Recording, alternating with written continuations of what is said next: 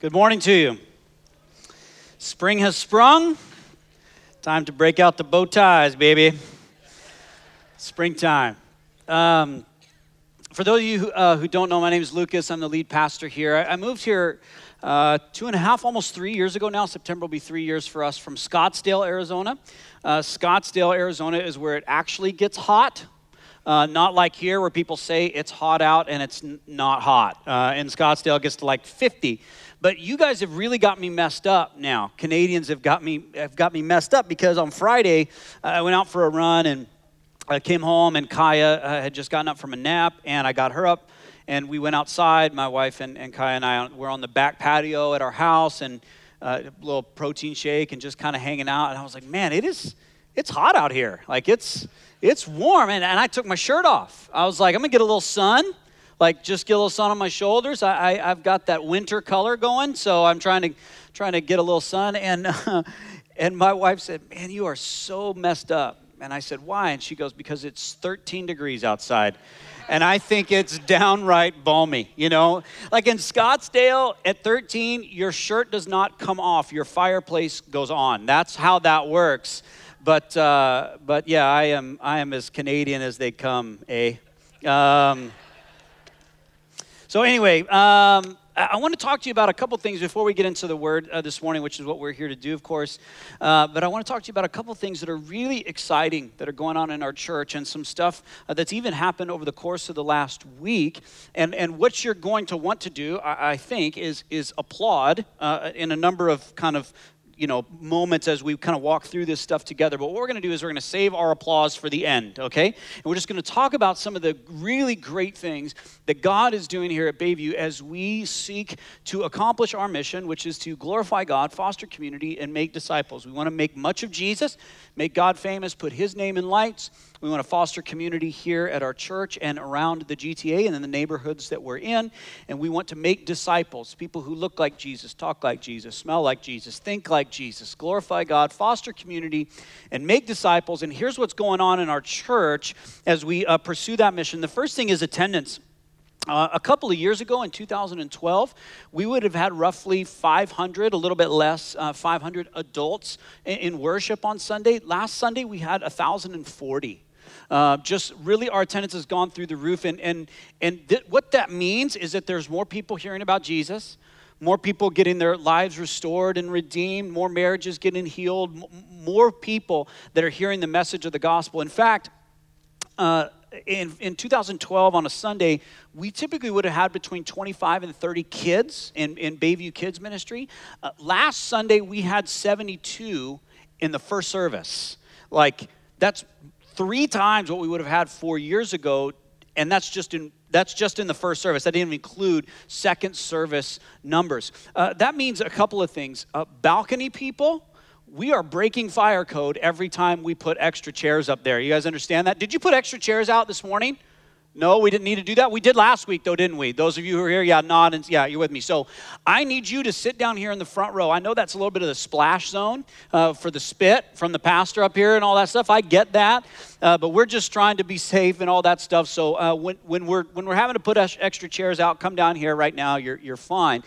The other thing that means is we're, we're targeting uh, uh, September, likely, or the fall at some point, to launch a Sunday evening service. And we talked about that a few years ago at a congregational forum, and it just will help catalyze our growth and it will help accommodate our growth because God is just doing great things as we're growing as a church. In fact, uh, ESL program, how many of you are in, e- in our ESL program? Anybody? Raise your hand. Yeah, yeah, very cool, very cool. Yeah, absolutely, that's awesome. Um, I can't even find a parking spot here on Monday and Thursday because ESL is just busting at the seams and the, the, the, attendance and the registration is higher than it's, than it's ever been. We're just thrilled as to what God is doing in terms of Sunday attendance. Uh, Dave mentioned this a few minutes ago, but Youth Alpha launched this week. For those of you who don't know, Alpha is an opportunity for uh, in this case, youth, but anybody to come and explore questions about faith and God and spirituality. So it's not designed for Christians, it's designed for people who are just investigating things of faith.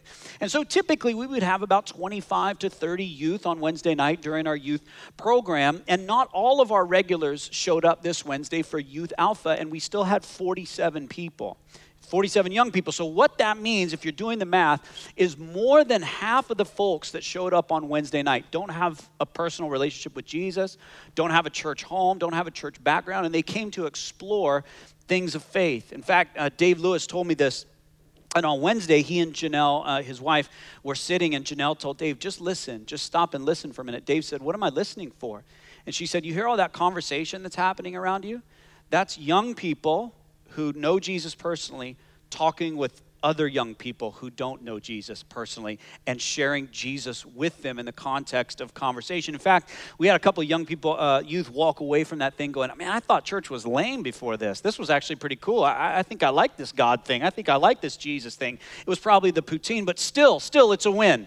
It's a win for, for us and for Jesus. Um, Christmas Eve, some of you remember this, that we gave uh, a special offering. We were targeting uh, collecting about $15,000 on Christmas Eve. We collected almost $30,000 on Christmas Eve, about twice what our goal was, to give to three different ministries. One was Toronto City Mission, one was Safe Families, and the last was to a Syrian refugee project. We, our hope was to relocate a refugee family from Syria and help them resettle here in Toronto. Uh, that family landed this week. Uh, they're in their apartment, they're getting settled in, we're getting clothes for them, all that good kind of stuff, and, and just uh, coming alongside them and sharing Jesus with them and bringing hope and healing and restoration. Uh, imagine if you lost five siblings in, in, a civil war. That's kind of what happened with uh, this individual uh, two um, mom and dad and, and four children. So uh, we're working alongside them and, and helping them. I actually got a chance to meet them this week. It was the highlight of my week, and Huri was nice enough to translate into Arabic for me. So, or it, it could have been anything for all I know. I, I, didn't speak the language. So, but it was great. It was great to meet them. Uh, the other thing that's going on here is life groups life groups. These are small groups of people, and the goal of life groups is to bring life to one another and bring life to our community. Bring life to one another and bring life to our community. Come together and, and speak life into one another, love one another, forgive one another, serve one another, and bring life to our community. So, some of our life groups have actually even chosen this as their, as their project for bringing life to our community. It doesn't have to be this, there's all kinds of different things that they're doing. But our goal was kind of, you know, we were hoping like eight to 10 life groups was kind of, that would be great. And, and Dave would have got like the stamp of good job, Dave, if, if he would have launched between eight and 10. And then we launched 25 life groups. So people that are just bringing life to one another and bringing life to the community. If you're not in a life group, you're going to have an opportunity to do that because of the next weeks and months we're going to be launching more and more life groups, putting more of our time, effort, energy and resources into life groups because we're thrilled about what God is doing in life groups. And finally, and this is a great thing as well, after about 24 months, our, our worship pastor search has come to an end we actually extended uh, an invitation to a young man to uh, step into leadership as our worship pastor for this next season of ministry at Bayview Glen, and he graciously accepted and is thrilled about it. Some of you may remember him. He came and led worship here a couple of months ago. His name is Andy Cherry. You remember when Andy was here? Uh, sang a song called Nothing to Fear that, um, that he wrote and, and, and just did a great job in worship that Sunday. And, and before I have a mutiny on my hands, let me tell you what's happening with Melissa. Because do you not love Melissa? Yeah. Okay, no, wait. See, I told you you have to clap at the end. I told you when I started, you have to clap at the end for the love. Follow instructions. All right, so here's the thing. We absolutely love Melissa. You, you do, I do. In fact, I, I told the first service this that one time I had somebody come up to me after the service and say, Gosh, you are so good, like at preaching. You're just so good. It's like, Oh, thanks. That's so sweet, so encouraging. And, and then she goes, but that Melissa, she's great. I'm like, what was it? What was that? Just got to set me up? What was that? And I, I agree. She is absolutely great. Melissa actually started on staff here about two years ago. She started part time and then she moved into a full-time contract role for a year and then after that year she scaled back to part-time because she is heading up and launching the music program over at tyndale university. So her 15 hours a week for the last uh, number of months here has gone to leading worship twice a month and also developing our choirs that we love so much gospel choir mass choir ensembles and those kinds of things So, as Andy transitions onto staff, what it's going to allow Melissa to do is continue to work part time, just as we kind of targeted from the beginning, but move more into her niche and, and really maximize her skills and gifts and experience and continue to lead, continue to work with the choir. And so, Melissa's not going anywhere. Don't panic, okay? Andy and his wife, uh, Michelle, our hope is to do an installation service for them on May 22nd. That's the target. Hopefully, everything goes well. Uh, they currently live in Washington, D.C. He is American, just like I am. Don't hold it against him. But he feels uh, real good about the fact that Trump might get elected and just move to Canada. So it makes it. Makes it real easy on, on Andy. I, I know I shouldn't joke about that, but, but uh, you'll forgive me. Um, at least I hope so. Um, it's interesting because Andy had opportunities to work at very, very large churches. I mean, in, in the past, actually, he's worked at churches as the worship pastor of over 10,000 people. And I said, Andy, that's not really us, but I mean, at least not right now. And we, we're praying that God continues to use us to be a blessing to the GTA. But, you know, large churches have some resources that, that uh, you know, real large mega churches have, have resources that we don't have and cultures that we don't have and things. And he said, you know, Luke, that's not what I'm interested in here's what I'm interested in. I'm interested in an urban environment and a very multi ethnic environment. And I said, Well, urban and multi ethnic, we can do that, you know. And he said, Most importantly, I'm interested in where God would have me. And so uh, he came here uh, the first time to lead worship, and then the second time to kind of spend some time with elders and staff and search team and whatever else. And, you know, he, he did the same thing that I did. He fell in love with, with you, with us. He looked around and said, what God is doing here is just unbelievable. I've got to be a part of this. And so we'll be excited to bring Andy on staff. He's got an album out. You can actually Google Andy Cherry, and there's YouTube videos and all that stuff if you want to listen to some of his music. His wife, Michelle, is uh, very, very smart and a ton of fun to be around. And they have no children, but they do have a dog named Piper, which. Um, maybe named after John Piper, probably not, but whatever. Um, and, and Andy's going to be coming on staff here towards the end of May. Uh, you can continue to pray for us as we search for a family pastor. Ben Wilson and a group of folks are kind of heading up that search. As we just continue to grow as a, as a church, uh, we're going to need more and more pastoral staff. But, but one of the searches that, that uh, we've conducted, and, and we just feel as an elder team, as a pastoral team, as a search team, everybody unanimously saying, man, this is absolutely God's man for this role, and we are thrilled beyond belief to, to be welcoming Andy on our pastoral staff at the end of May. So take a look at that. That's just this week. That's just this week. All kinds of great stuff going. Take a look at that. It was amazing what, what just happened there. Um, all kinds of great stuff going on at Bayview Glen. God has been so good to us, hasn't He? Amen. Now we can clap. Thank you.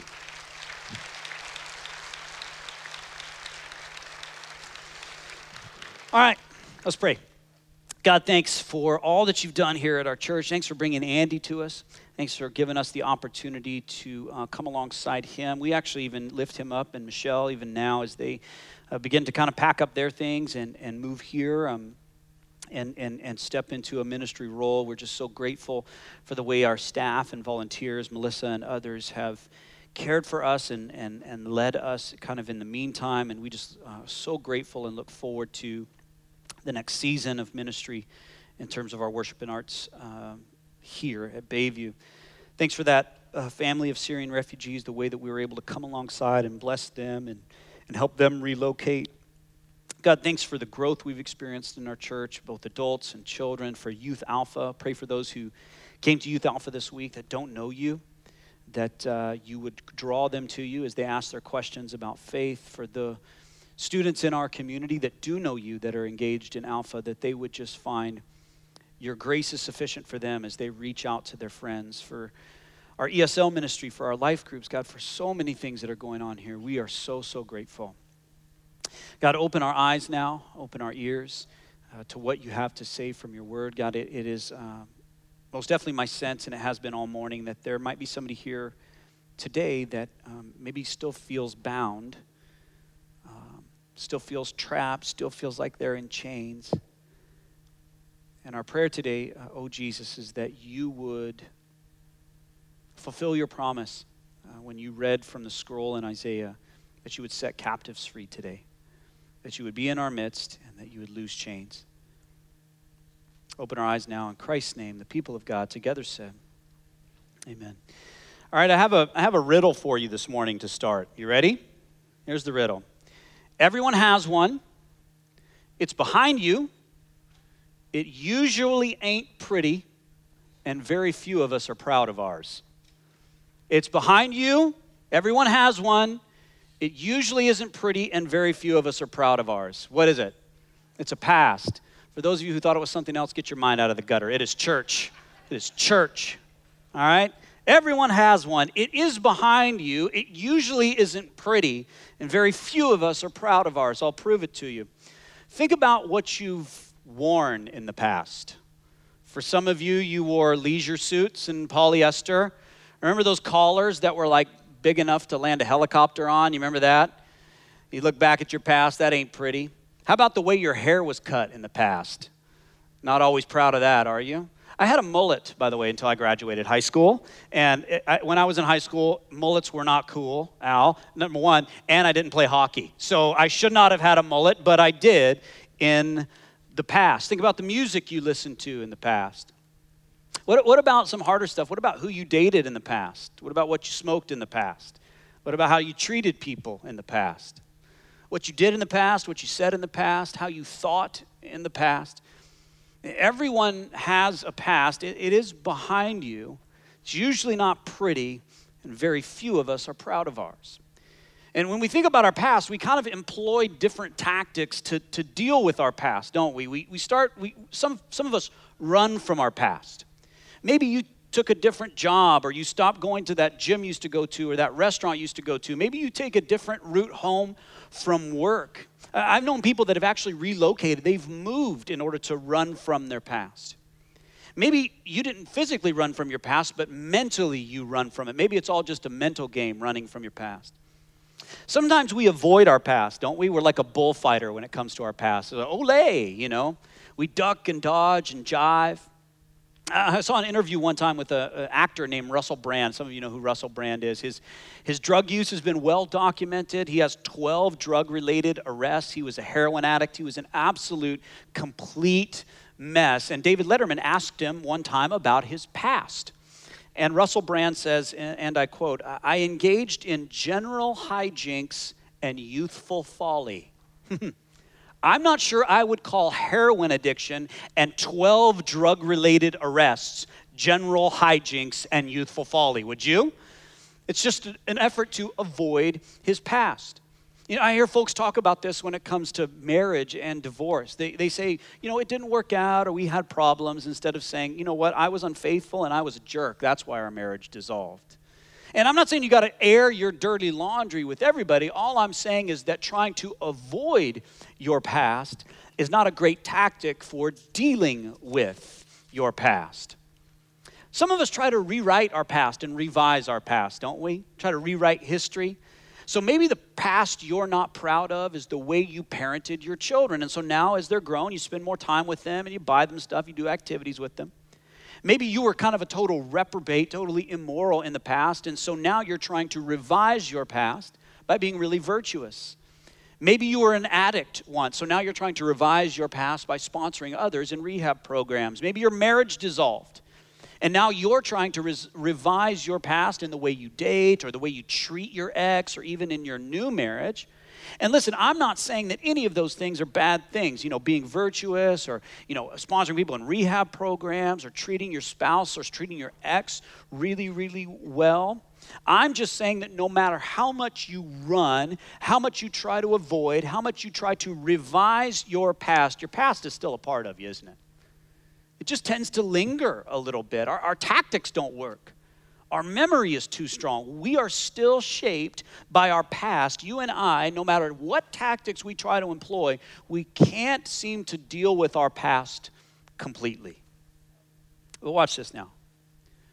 When Jesus enters in, he refuses to let us employ those ineffective tactics. And then he deals with our past on our behalf.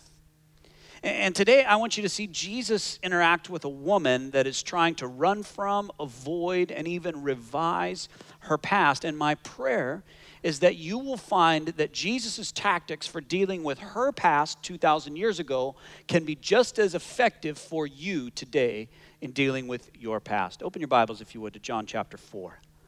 John chapter 4. If you don't have a Bible, there's one in the seat back in front of you. You can use your device and just hop on. YouVersion is a great app to download, or you can just go to esvbible.org. It's a great uh, place to find the scripture. Get it in front of you. You can look on with a neighbor, even if they don't know. You can just uh, you know glance over as we go here. But I'd love for you to have the text in front of you. If if you don't, that's okay. There's the scripture up here on the screen so you could track along with us. We're going to read the entire account of Jesus dealing with this woman's past from John chapter 4. Here, pages kind of stop, stop turning here, and, and we'll pick it up in verse 1. It says, Now, when Jesus learned that the Pharisees had heard that he was making and baptizing more disciples than John, although Jesus himself did not baptize, but only his disciples. Verse 3 Jesus left Judea and departed again for Galilee. And he had to pass through Samaria. So he came to a town of Samaria called Sychar, near the field that Jacob had given to his son Joseph. Jacob's well was there. So Jesus, wearied as he was from his journey, was sitting beside the well. It was about the sixth hour. Verse 7.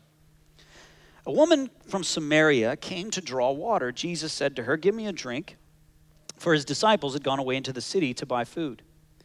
The Samaritan woman said to him, How is it that you, a Jew, Ask for a drink from me, a woman of Samaria. For Jews have no dealings with Samaritans. That's the understatement of the year. We'll get there. Verse 10. Jesus answered her, If you knew the gift of God and who it is that is saying to you, Give me a drink, you would have asked him, and he would have given you living water. The woman said to him, Sir, you have nothing to draw water with, and the well is deep. Where do you get that living water? Are you greater than our father Jacob? He gave us the well and drank from it himself, as did his sons and his livestock. Jesus said to her, Everyone who drinks of this water will be thirsty again, but whoever drinks of the water that I will give him will never be thirsty again. The water I will give him will become in him a spring of water welling up to eternal life. The woman said to him, Sir, give me this water so that I will not be thirsty or have to come here to draw water. Very pragmatic. Verse 16.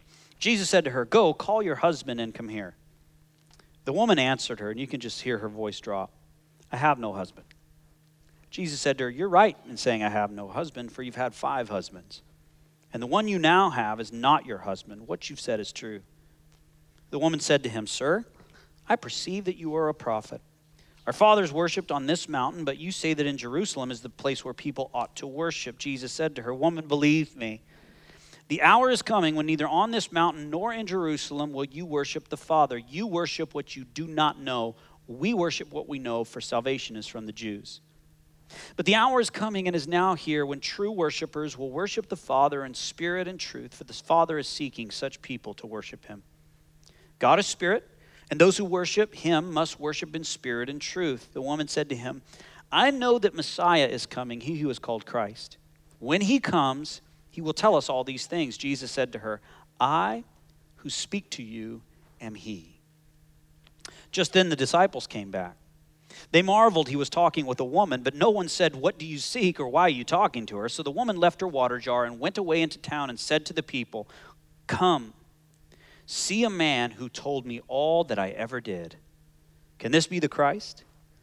They, that's the people, went out of the town and were coming to him. Now, there is a lot going on in that passage. We don't have time to cover everything. So, what we're going to do is walk through the ways in which Jesus uh, helps this woman deal with her past. So, let's start with our woman. What do we know about her? Well, first, she's been married five times.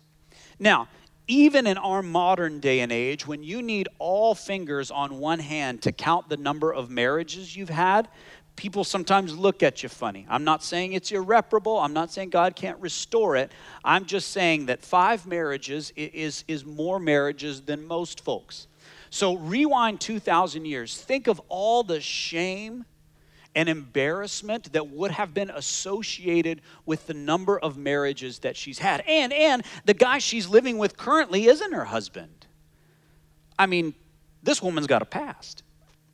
The other thing uh, about this woman is that she's a Samaritan. You know, we've talked about this before, but just by way of review. About 750 years before Jesus was having this conversation, the nation of Israel was 12 united tribes. But those 12 united tribes split 10 tribes in the north and two tribes in the, in the south that remained faithful to God's covenant. Well, the Assyrians came in and they conquered those 12 tribes in the, or 10 tribes in the north and began to intermarry and intermingle with those 10 tribes in the north, which would have been a, a big sin and a big no no. And everybody would look to those 10 tribes in the north like you're a bunch of punks, right? So here's what happened the offspring of those 10 tribes in the north intermarrying with the Assyrians were called Samaritans. And the two tribes in the south that were faithful to God's covenant would have looked at those offspring as subhuman, inferior half breeds. To say that Jews had no dealings with Samaritans is most certainly the understatement of the year. They didn't even see them as human. Jews hated Samaritans so much, and I just found this out this week for those of you who know that the nation of Israel uh, went back to Jerusalem under Nehemiah and Ezra after Babylonian captivity to rebuild the wall in Jerusalem, to rebuild the temple, and do all that stuff. You know, the Samaritans came out of the woodwork and said, Hey, we'll help for free. And the Jews said, Nah, we don't need it. Imagine how much you've got to hate somebody. If you were building a house and they said, I'll help you for free, he said, Nah, I don't need you. That's how much Jews hated Samaritans this woman's past, her, her, her, culture, and even her ethnicity were part of that past that she was so ashamed of. She would have been largely shaped by the hatred that happened between Jews and Samaritans. And, and finally, her gender is part of her past. She, she is a she. Now, it's different today and it's different in this culture, but 2,000 years ago in first century Palestine, women were second class citizens. They were restricted to roles with little or no authority. They were considered inferior to men. They were allowed to observe but not participate in ceremonial activities. Even, even the rabbis at the time, that, that when they wrote their literature, they, they taught that women were not to be spoken to in the street. They're not to be instructed in the law. They're not to receive an inheritance. A, a, woman actually had to walk six paces behind her husband and keep her head covered in public, or she was considered a harlot.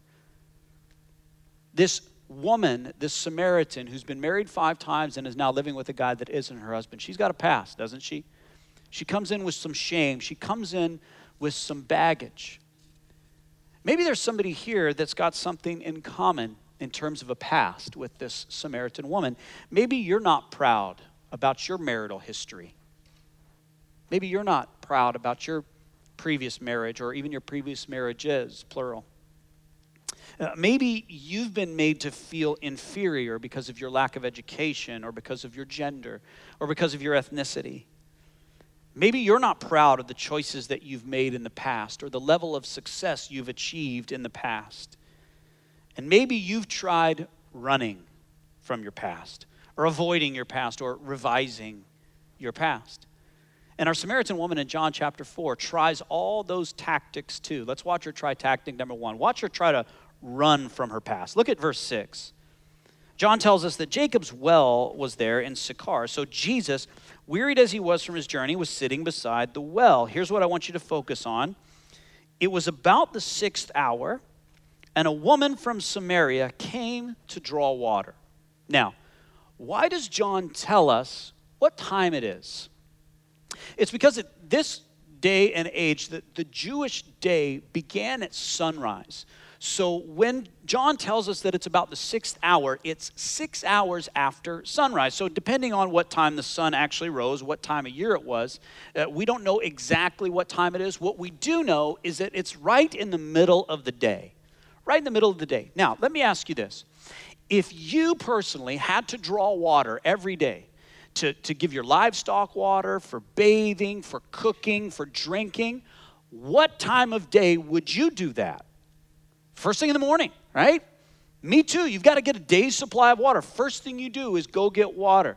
And, and the first century was no different. That's when people drew water in the first century, first thing in the morning. But this woman comes to the well in the middle of the day. Why? Because she knew no one else would be there. She knew she'd be alone. She's running, isn't she? She's running. Now watch. Now watch this. I love this. Watch Jesus pursue her. Watch Jesus pursue her. Look at verse 4. John tells us that Jesus had to pass through Samaria because he was traveling from Judea in the north to Galilee in the south. Does everyone see that? That Jesus had to? He had to pass through Samaria? In a purely geographical sense, Jesus did not have to pass through Samaria. There were actually two routes that would take you from Judea in the north to Galilee in the south. So, an Orthodox Jew typically would have taken the eastern route through Perea and, and avoid Samaria altogether. And Jesus, being a Jew, that's what would have been normal, comfortable, and expected for him. Jesus chose not to take that route. He actually took the route right through the middle of Samaria. Now, again, in a purely geographical sense, he did not have to go through Samaria, but Jesus had to go through Samaria in a spiritual sense so that he could have this conversation. So, so check it out. Check out what's happening here. Jesus steps out of what would have been normal and comfortable in order to pursue a woman that was running from her past. Jesus steps out of what's normal and comfortable in order to pursue a woman who's running from her past. And, and you know this? That, that Jesus does the same thing now. Do you know that? That even when you run, Jesus pursues. Even when we run away from Him or run away from our past, Jesus pursues us in the midst of it. And you might wonder, like, how is God pursuing me? Well, for starters, you're in church right now, aren't you? You think that was an accident? You think that was purely your idea? Nope. That's God pursuing you. He has a plan for you. He has grace for you. He has redemption for you. He has a hope and a future for you. You being right here, right now, hearing this is God's design for you. He's pursuing you. Or what about that Christian you kind of coincidentally met at work? Or what about those life circumstances that coincidentally caused you to consider or reconsider spiritual things? Or what about that Christian neighbor that you coincidentally struck up a relationship with? You know, you know the, the word we use when, when God is moving and we don't recognize it? It's coincidence. That's what's happening in your life. God's pursuing you. He's doing exactly what he did 2,000 years ago for this woman. He's stepping out of what's comfortable, stepping out of what's normal, stepping out of what might even be expected in order to pursue you, even though you're running. And if you want to know the epitome of God's pursuit of you, the, the, apex, the climax, the brightest light of God stepping out of what's normal and comfortable and expected in order to pursue runners like you and me, look first to the manger and then to the cross. Even when we run, God pursues. What about the second tactic we talked about for, for dealing with your past? We try to avoid it, don't we? Again, this Samaritan woman tries the same thing. She tries the Russell Brand trick of, you know, youthful hijinks and, you know, general hijinks and youthful folly. She kind of dances and ducks and dodges and kind of does the bullfighter Olé thing through the whole passage. Go back and reread the passage this afternoon, and you'll see her use smoke and mirrors and talk about being spiritual and talk about her heritage. Any trick in the book to avoid the conversation that she really does not want to have about her past. But look what Jesus does in verse 16. Pick it up there. Jesus said to her, Go call your husband and come here. The woman answered him, I have no husband. Jesus said to her, You are right in saying, I have no husband, for you've had five. And the one you have now is not your husband. What you've said is true. Like, this is like the Jesus mic drop here, right? Just drops it on her. But he doesn't walk away, he stays with her. He brings her past to the forefront so that he can deal with it. It's fascinating to me that even after this statement, this woman continues to try to avoid the conversation in Olé. She looks at Jesus and she goes, Sir, I perceive that you're a prophet. fascinating. This man's never met you before and he knows your entire marital history. Yeah, he's a prophet. Nice. Thank you, Sherlock, for telling us that. And then she kind of launches into this diatribe about worship. She's still dancing, she's still trying to duck and, jo- and dodge. But listen, the, the chapter right before this one, John chapter 3, tells us that Jesus knows what's in the heart of a man. So, no matter how much she tries to duck and dodge, he knows what's in her heart. He knows her past. He knows her present. He knows her future. So, he's not going to let her off the hook. You know, the same goes for you and me. You know that Jesus knows what's in your heart. You know that He knows your past, He knows your present, He knows your future. And no matter how much we try to olé and duck and dodge and avoid, we might try to avoid it, but Jesus confronts it. Jesus confronts it. God is not a sweep it under the rug kind of God. He's not a let's just forget about it and move on kind of God. He's not a let's just act like it didn't happen kind of God. Rest assured that God is in the business of confronting your past head on. Now, that truth that Jesus confronts your past head on and knows your past would be disheartening at best and terrifying at worst if if we didn't have this final concept. Here's the final concept. We revise, but Jesus replaces. We revise, but Jesus replaces. Uh, look, look at verse 28.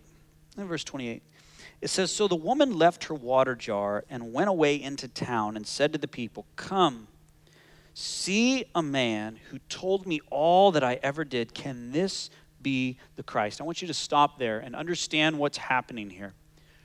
Recall how our woman entered into the conversation. So ashamed of her past that she came to the well to draw water at a very inconvenient time, just so she wouldn't have to face anybody. She started the conversation running away from people. What's she doing now? She's running into town. She's running toward people. Because once she had a real encounter with the living God, and check this out when when she starts talking about Messiah and Jesus says, I who speak to you am He, those words he's using there is, I am who I am. Ego eimi in the Greek, and it's the same, uh, it's different in Hebrew, but it's the same thing. He's saying, I am God. I am here. I am Emmanuel, God with us, God here with you. And once she had a personal encounter with the living God, all of a sudden her past didn't matter anymore. All of a sudden she's free of that past and, and, and it's free of her shame. So much so that she runs toward people, not away from them. Suddenly she's okay with who she is. Suddenly she doesn't have to be afraid or ashamed anymore. And it gets better. It gets better. Look what happens in verse 30. It says uh, that people went out of the town and were coming to Jesus. So not only did Jesus redeem her, now she's able to join Jesus in his earthly mission. And think about this like, God just, he's not a God that like stops at like, wow, that was amazing. He's not, he's not a God that stops there. He moves it to like unfathomable, to unimaginable, to how in the world could you have rewritten her story? She tried to revise it and duck it and dodge it and avoid it, whatever, and you've completely rewritten her story. You know why? Because 2,000 years later, we're sitting here on a Sunday morning reading her story. We're not reading about her shame. We're not reading about her, she's a harlot, she's had five husbands, everything. We're reading about a transforming story of God's amazing grace. All her attempts to revise her past had failed.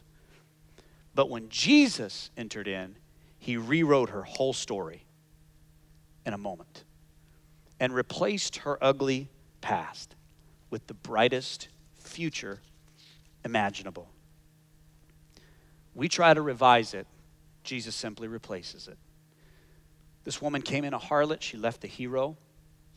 She came in a coward and she left courageous. Her past once crippled her, and now she's running to tell others about Jesus. She was once afraid, and now she's full of joy and freedom. Why? Because she experienced exactly what the Apostle Paul would write about 30 years later. Therefore, if anyone is in Christ, he is a new creation. The old is past, and the new has come. In other words, here's what this means for you and me. In Christ, your past is truly in the past. Check that out. That ought to be freeing for us this morning. In Christ, your past is truly in the past. It was true for this woman, and it can be true for you. Because Jesus doesn't duck it and dodge it and sweep it under the rug. He confronts it head on. And then at the cross and at the empty tomb, he rewrites your story with a story of redemption and hope. And for that reason, no matter what you've got in the past, no matter what skeleton you've got in the closet, it's gone. It's in the past. Your sin is separated from you as far as the east is from the west. It's remembered no more. You go to God and say, Remember that time I sinned? And God goes, I don't remember that. Your past is in the past as far as I'm concerned. I've got a good friend that um, that's really lived this out in front of me. Uh, just like the woman in John chapter 4, just like so many biblical characters, uh, a, a, really close uh, personal friend. His name is, is Rustin. Uh, I've known Rustin since he was in the fourth grade. Uh, he is no longer in the fourth grade. He is 30 something. I shouldn't tell you. He'll get mad if he's watching the video. Um, Rustin, uh, towards the end of uh, high school and into college, uh, started to drink a little bit, started to drink a little bit more, and then a little bit more, and then a little bit more. And then he got married uh, to a great gal named Jamie. And uh, throughout the course of the first few years of his marriage, Rustin just became a full blown addict to alcohol. And his addiction to alcohol and his abuse uh, of that substance led him to be unfaithful to his wife. He cheated on his wife. And uh, at that moment, he, he, had just kind of come unraveled, and his past had kind of caught up with them. And no matter how much he tried to duck it and dodge it and avoid it, there it was on the forefront. And God began to confront his past. So he came to his wife and he said, Look, here's what happened. Um, I am just completely dependent upon alcohol. And she said, Yes, I know. I'm married to you. And he said, And it led me to be unfaithful to you. And he said, Look, I don't blame you if you want to walk away. It would probably be easier if you did. Uh, his wife responded something like this it's a paraphrase I've been praying about this for a long time, and I'm ready for God to restore and heal our marriage. So God began to do that. God began to do that through some mentors and counselors and friends. I, I was privileged uh, to be a part of that conversation and a part of that story. I'm just glad I didn't mess it up. And they went to professional counseling and they worked through things and they were in church every Sunday and they had a small group of people come around them and you could see day by day, week by week, month by month, God rewriting their story. All Rustin's efforts to revise it had not worked, but God began to rewrite their story. And he rewrote it in such a way that, that, that you, you and I may not even, even have thought of this. Like, just the fact that their marriage is restored and Rustin is sober is, is a spectacular ending, is it not? I mean, that's just an unbelievable thing that God has done. But remember, God doesn't stop at, wow. God stops at, I never would have thought of that. Here's what I never would have thought of. They've got two kids now. They're beautiful. Little girl, Marley. What's their little boy's name? McCoy. It's a weird name. I don't need to remember that. McCoy. And he's my friend, right? Then Rustin, then Rustin after, after his marriage kind of uh, was, was, healing and restored over the course of three or four years, he thought, you know what, I, can, I think I'd kind of like to go to seminary. I think I'd kind of like to go get a, an education in theology. And then he did that. And, and then he began to intern in ministry at my previous church, Scottsdale Bible Church. And God began to use his past to demonstrate God's glory, not Rustin's glory and he began to rewrite his story and to use Rustin to tell others about Jesus, just like he used the woman in John chapter 4 to tell others about Jesus. And my last Sunday at my previous church, Scottsdale Bible Church, I laid my hands on my friend Rustin, Rustin and commissioned him as the brand new pastor at the campus that I started at Scottsdale Bible Church. Now he's shepherding seven, eight hundred people and helping them understand that their past is in the past in Christ. And he can speak to it personally. He tried to duck and dodge, he tried to avoid, he tried to revise, but God entered in just like he did for the woman in John 4 and dealt with Rustin's past head on, and he can do the same for you. He didn't revise the story, he rewrote the story. Same goes for you. What's ahead of you is God's bright future for you. No more ducking and dodging, no more avoiding. God can face your past head on deal with it completely, make you new, and give you a hope and a future. Now, all of that is well and good, but this series is called Questions, isn't it? It's called Questions if you've been journeying with us over the last couple weeks. And so we've yet to ask or answer our question for this morning. So here's our question for this morning If I have a past, can I still become a Christian? If I have a past, can I still become a Christian? And, and based on what we've just been talking about for the last 35 minutes or so, you should be able to answer this question on your own. But I, I want to answer it even more for you and unpack it just a little bit more. The implication is here that I have, I have too much of a past. I've been, I've been too naughty. I've been too sinful. I've done too much. God can't forgive me. And my past is going to be preventative in terms of walking with Jesus in a meaningful way. And this question, it, it implies that you are not a Christian yet. You've not said yes to Jesus yet. If I have a past, is it going to prevent me from doing that? Now, there are some people who, who are kind of superficially familiar with the Bible who might look at you and tell you, absolutely not. Your past is not preventative. You can still become a Christian. God will forgive you. And that's true, but only in part. Over and over in the scripture, those who refuse to admit their need for God, those who refuse to admit their sin, those who refuse to admit that they have a past, never find Jesus.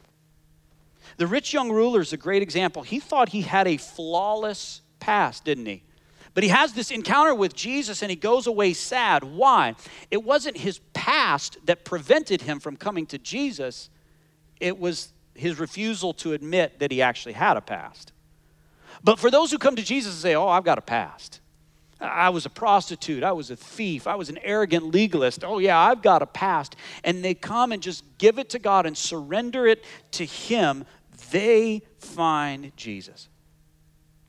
The same guy who wrote John, the book of John, wrote a couple of letters that are included later in the Bible. In one of those letters, he writes this He says, If we say we have no sin, we deceive ourselves and the truth is not in us.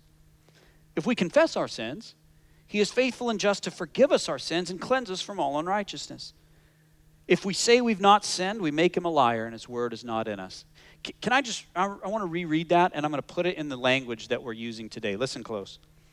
If we say we have no past, we deceive ourselves. The truth is not in us. But if we confess our past, he's faithful and just to forgive us our past and cleanse us from all unrighteousness. If we say we have no past, we make him a liar, and his word is not in us. In other words, the answer to the question, if I have a past, can I still become a Christian, is this a past is not preventative, a past is a prerequisite. Having a past is a prerequisite for becoming a Christian. Confessing that you've got a past, that you've got sin, that you've got some ugliness back there, that is the first step in a journey of faith with Jesus. For those who come to Jesus and go, hey, you know what, I'm kind of cool. Like the rich young ruler said, I've obeyed all those things since I was a kid. Jesus goes, Well, you, you've got your own story, and it doesn't need any revising at all. It doesn't need any rewriting at all. You just keep writing your own story. But for those of us who come to him and say, Jesus, I've got a past, buddy. You know it. You were there. You saw it. I need you.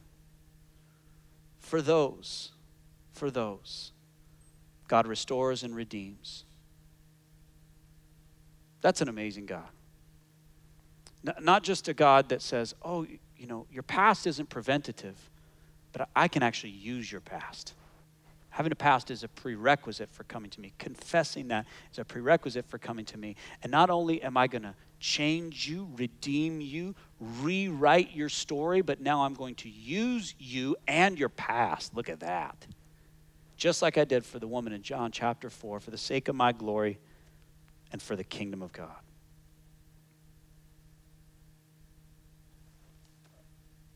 Can we just let that sink in for a minute? Just let it sink just for a minute. I think we start talking about our past on a Sunday morning and you know, I can't go through each one of you and you know, let's let's go watch the video of your past, but you can play that video in your mind, can't you? You can look back you know where you were, what you did, what you said. And so does Jesus. Let him come alongside you this morning. and say, I who speak to you am He, the Messiah, the Christ, the Son of the living God. I can redeem and restore and use you and your past, if you'll confess it, to do something eternal and glorious and miraculous and beyond what we could have asked or imagined. That's amazing grace. I've asked the band this morning, worship team, to come back up and lead us in one more song. Actually, two. They're going to do two, but, but the one that they're going to do to start with just talks about this stillness that we have now that we don't have to fear our past. Now that we don't have to wonder if God's just swept it under the rug. He's dealt with it head on, and He's restoring and redeeming and making us new every day. As we respond to the preaching of God's word, I would invite you to stand, join your voices with us, and sing and praise the God who has rewritten your story. Let's stand and sing together.